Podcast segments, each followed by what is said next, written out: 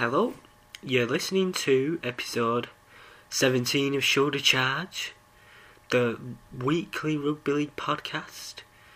Last week there weren't an episode, unfortunately. Sorry about that. I had quite a few deadlines, and it got to Thursday, and then the next round kinda was already there. So I thought, mm, it'll be out of date by the time I do it anyway. So that's why they were on last week, but we're back. And we should be regular for now. Anyway, let's start with the news.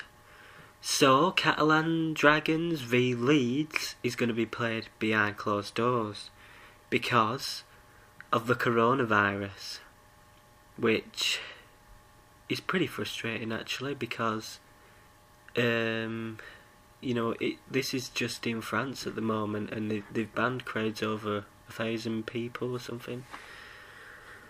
What does this mean for club revenues? Not just in rugby league, but football as well, and all sporting events, because obviously clubs rely on that income, don't they? And there was a, supposedly a bumper crowd going to be there for that game, so they're going to miss out on a load of money there. What about people who have already got tickets? Are they going to be refunded? Uh, are, are they going to be given? Is it going to be broadcast like to all for free or something like that? You know, I think what I don't think we should be playing games behind closed doors, to be honest. And people may be scared of the coronavirus, but to me, it's kind of being blown out of proportion. A lot of people get the flu and die of the flu as well, but we don't seem to publicise deaths of flu every day. It'd be, it'd be in, I'm not a health expert, of course, but you know, a lot of people have recovered from the coronavirus as well, and but that's by the by. But you know, we're taking away the whole part of sport if we're not having a crowd. The players are not going to play to the top standards, and it's just going to be sort of like a non event. And, um, you know, why can we not uh, suspend the fixture or play it at another time, play it somewhere else? I'd rather wait, you know, I'd rather push the fixture back a month or something like that than have it played behind closed doors because then everybody loses. The fans lose out because they're not watching it. The clubs lose out because they're not getting any money. And the players lose out because they're playing to nobody. Also, you may have heard, Ottawa are going to be playing in League One in 2021. New York are going to be playing in the Challenge Cup as well.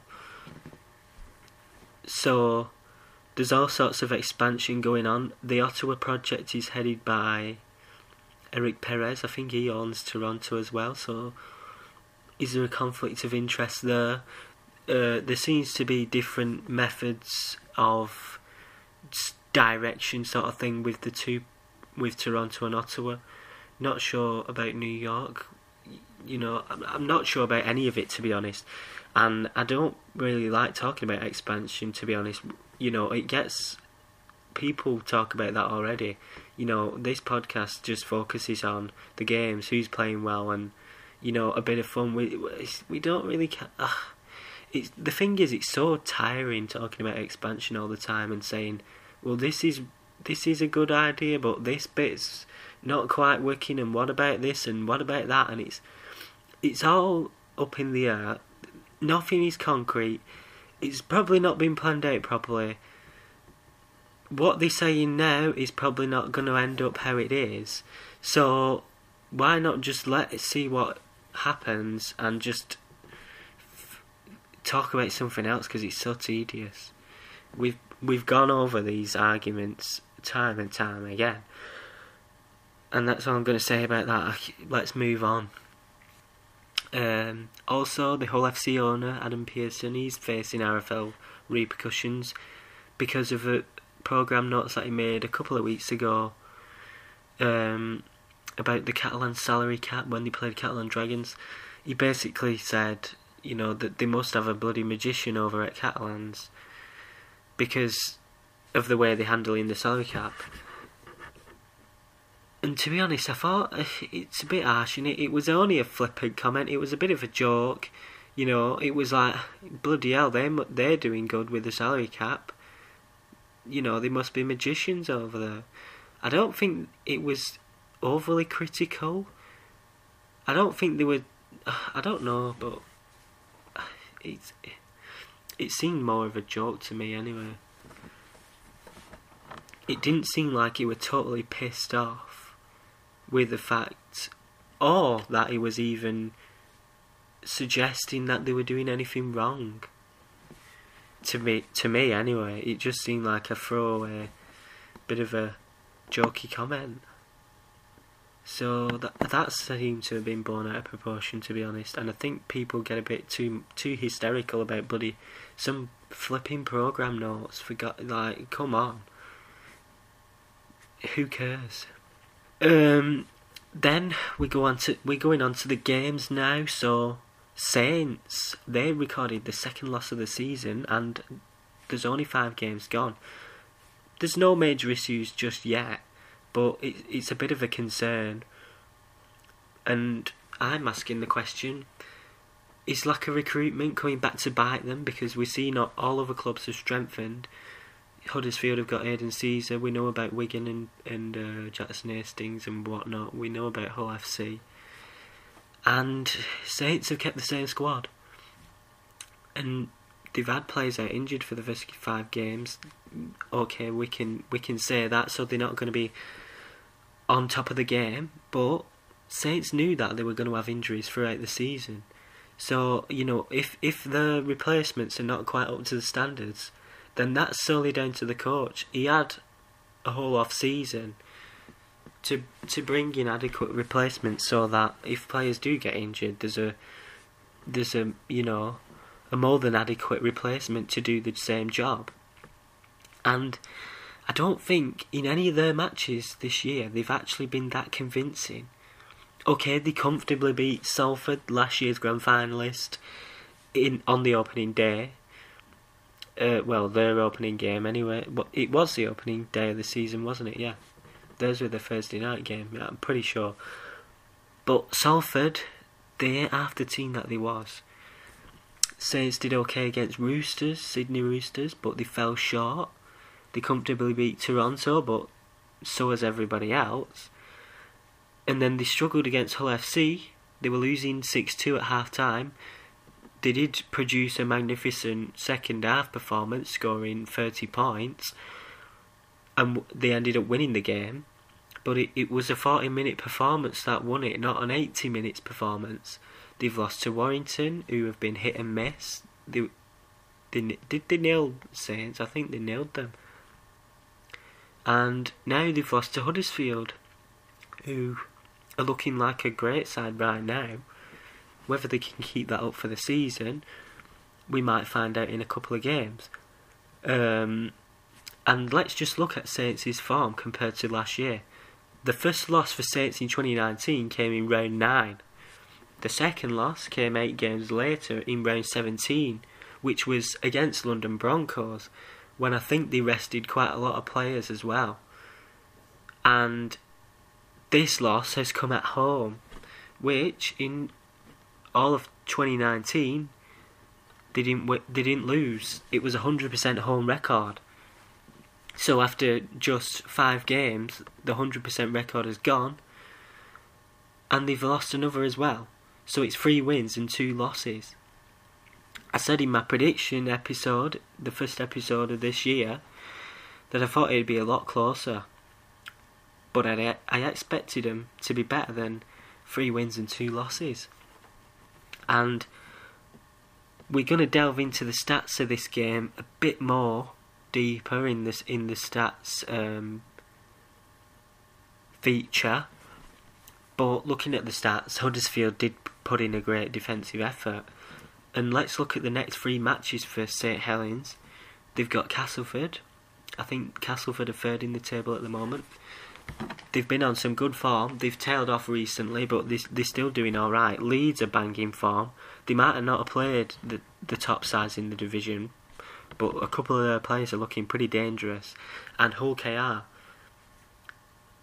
they they weren't quite pushovers against Wigan. They they they lost by, I think it was at least two tries, two converted tries.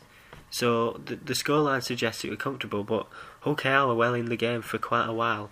And yeah, Hull KR have lost five matches, but I mean, they're not easy. They're not easy team to beat. You know, you can't go in there being complacent, saying, "Oh well, it's Hull KR," and you're looking at them three fixtures and you think if that stuttering form continues, then the alarm bells are ringing because it might just be a bit of sluggishness, the fact that they've got players out. But you know, if th- if that continues on, then it's a bit of a crisis, isn't it? And it becomes harder to retain that league leaders shield. Also, Leeds They've gone second in the table.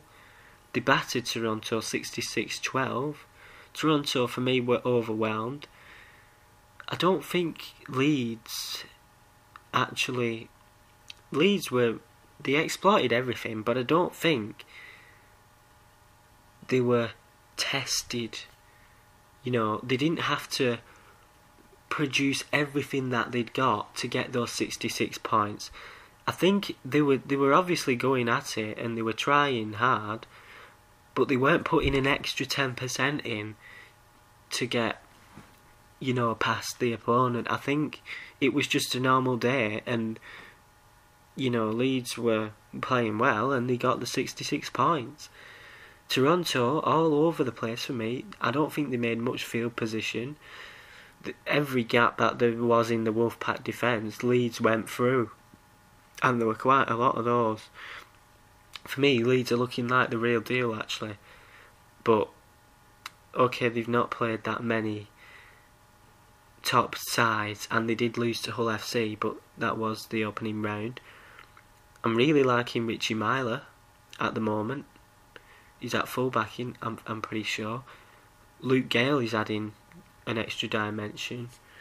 It makes you wonder why Castleford got rid of him. Actually, I know he he had that massive long injury, but you know he he seems to not. That injury doesn't seem to have changed him as a player at all, and it's usually the case with a large injury like that that when they return they never come back to the same form. Well, Luke Gale looks like he's doing that, and my favourite player at the moment, alongside Bevan French, the bulldozing Conrad Hurrell, nobody can stop him.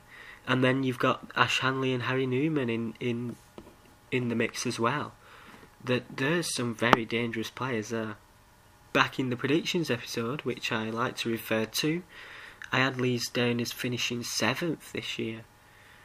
But they're looking a lot better than that at the moment, albeit after five rounds and like I said earlier, we should take the early farmers with a pinch of salt because wins have come against Salford, Hull KR, Warrington, and Toronto. Those sides have been inconsistent at best. Lost against Hull FC, as I said, but as the old cliche goes, I don't like using cliches, but in this case, it is correct, you can only beat what's in front of you. Pretty obvious.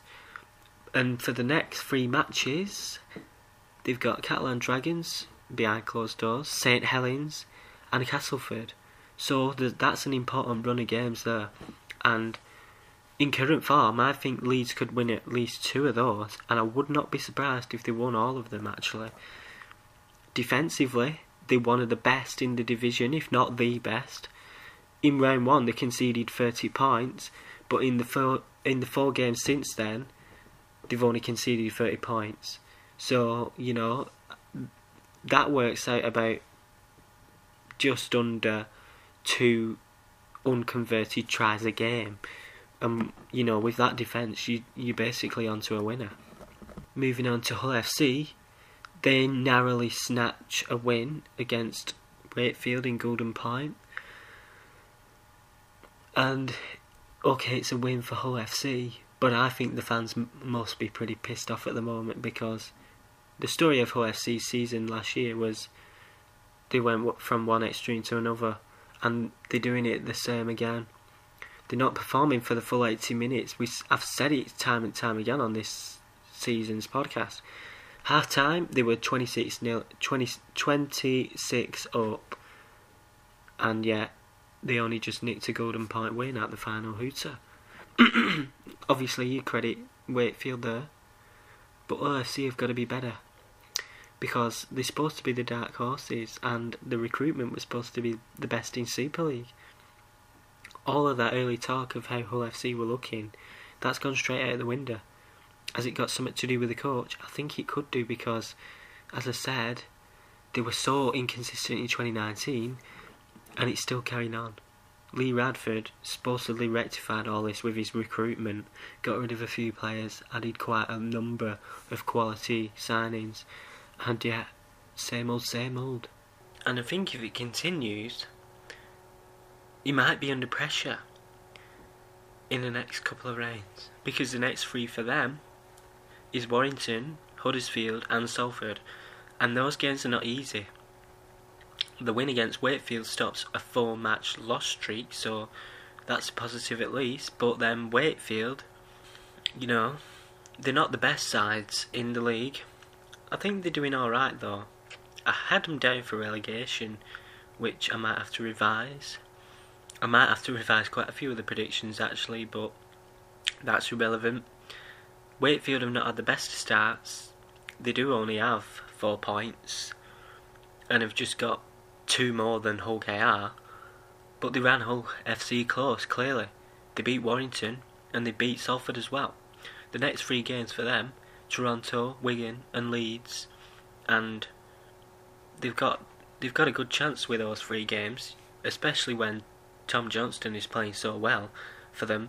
I think the stats show it was five tries from four games, and there's a couple of clubs in worse positions than them, so I don't think they're doing too badly. To be honest, I don't think they were going to be the top five side, but they're doing better than what most have predicted. And now on to the lowest scoring game of the round. Warrington narrowly beating Castleford 9 8. Looking at the stats, which I'm going to get into a bit deeper later on, Warrington looked like they had a lot of possession, and Castleford seemed to do a lot of defending. So it seems to me that Warrington were not inventive in attack, they weren't producing the flair that you need to pa- bypass a defence. I didn't actually see the game because the recording on my TV ballsed up for some reason, so I couldn't get I couldn't watch the match. For Warrington, it's a lot better than being nilled against Leeds, isn't it? And to beat Castleford, who are right up there in the top of the table, enjoying a bit of good form, I think that's a good result. And Warrington ain't playing the best their best at the moment. So a win when you're not performing, that's the posi- that's the positive, isn't it? And I might not have seen the game, but what I did see was those continuous missed drop goal attempts. Did Danny Richardson miss about three drop goals? I think I think that what I think it were three. It was at least two, and then Warrington were at it, and and then Blake Austin finally got it over the next three for Warrington, the two Hull clubs, and then Catalans. Still don't really know what to think about Wolves. They've only seemed the best once this year, and that was against Saints, and they had a lot of players out there. So Warrington's still unsure. Also, Catalans beat Salford. It's another loss for Salford. It was 30, 30 14. Are Salford in a relegation battle? It is early days, but it's one win out of five. That's relegation form. They've had quite a few tough fixtures, but then again they've lost against Wakefield, which arguably, if they're not in a relegation battle, they needed to win that one quite comfortably. and in two games, 52, tr- uh, n- not 52 tries, 52 points conceded. Jesus, it, I hope it weren't 52 tries. Uh, until they reduce those points conceding, they're just not going to win games, I'm afraid. And Catalans, they're doing quite good at the moment. How long will that last? That's the question because I think it's three wins on the bounce for them. It was against Salford, Hull FC, and Castleford. Next three, Leeds, Wigan, and Warrington. They're even tougher than those three. They've played away just once, which they're usually not so good away at home. They did win the away match, but obviously it's only one match. The next one's at home, but then that's behind closed doors. So will that be like an away game? Could could be, couldn't it? And then um, the next two after that, Wigan and Warrington, they're away, so that they're going to be tough matches. That's going to tell us a lot about where they're going to finish. But right now, they're doing quite good. Same shame you can't say the same for Salford. And then Wigan, they beat Hull KR 30-16. Robins are having a bit of a hard time at the moment. The scoreline suggests Wigan won it pretty comfortably, but as I said earlier, Hull KR were in the game for quite a while, and the Robins had a few chances that didn't that they didn't take. I think it was 18-12 at half time, but then who can stop Wigan at the moment? It's 72 points scored in the last two games, and 42 of those points came against the Dark Horses Huddersfield, who are supposedly red hot at the moment. So, you know, if that's not a statement of intent, I don't know what is. You can imagine they're going to take some stopping as well because next three it's Salford, Catalans, and Wakefield. You can see them winning all, all three, and there's no reason why they won't. You'd probably be disappointed as a Wigan fan if they don't win all three. And I say this pretty much every single episode. But Hastings and Bevan French are just running the show at the moment. And they don't seem to be slowing down at all. Moving on to the stats, I'm going to kick off this section by talking about offloads, which I quite like doing, you may have noticed from the other episodes. But I think it's quite important to have a look at them in some detail because offloads can be very crucial and useful to your side if you use them in the right way and in the right moment. They can be a difference maker in winning a game if they're used in the right way, as I just said. But the league's highest offloaders, I don't think, are doing that because let's look at the top offloaders. We've got Toronto, we've got Warrington, we've got Hull KR and Hull FC.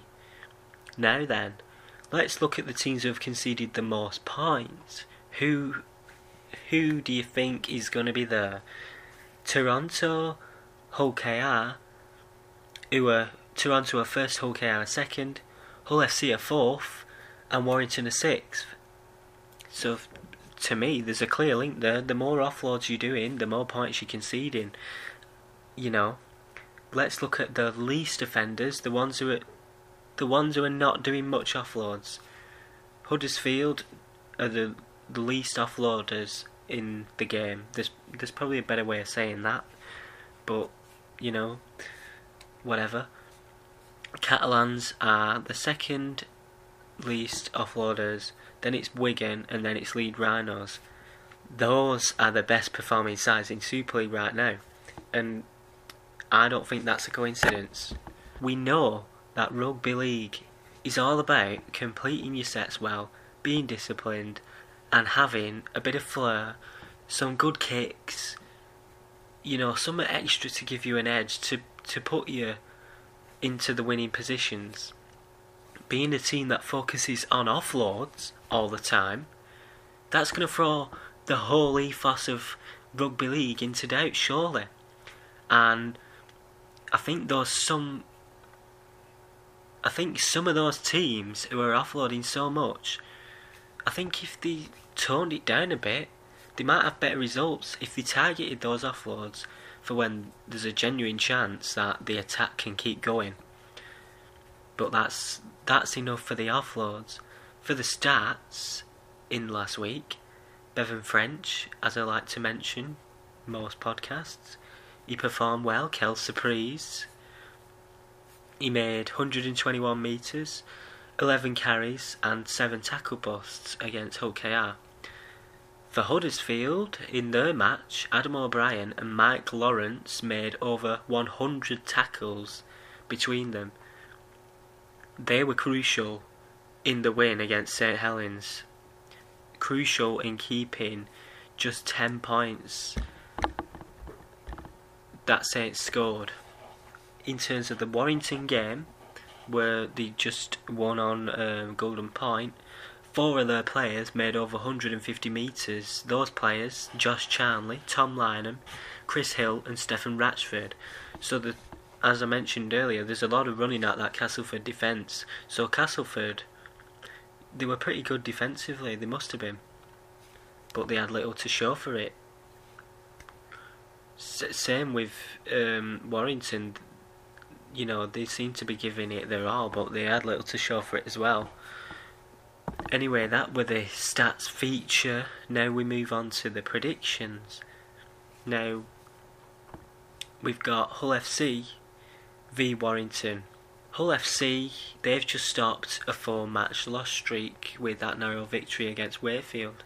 But they were comfortably beating Wakefield at half time and they won it by one point. So that's a concern. I don't think they've performed consistently for a full 80 minutes yet and the same can be said for Warrington. So I think it's going to be high scoring, and because I hate offloads at the moment, well, I don't hate offloads, but I hate teams who are just offloading for the sake of offloading. And for me, Warrington have been doing that quite often.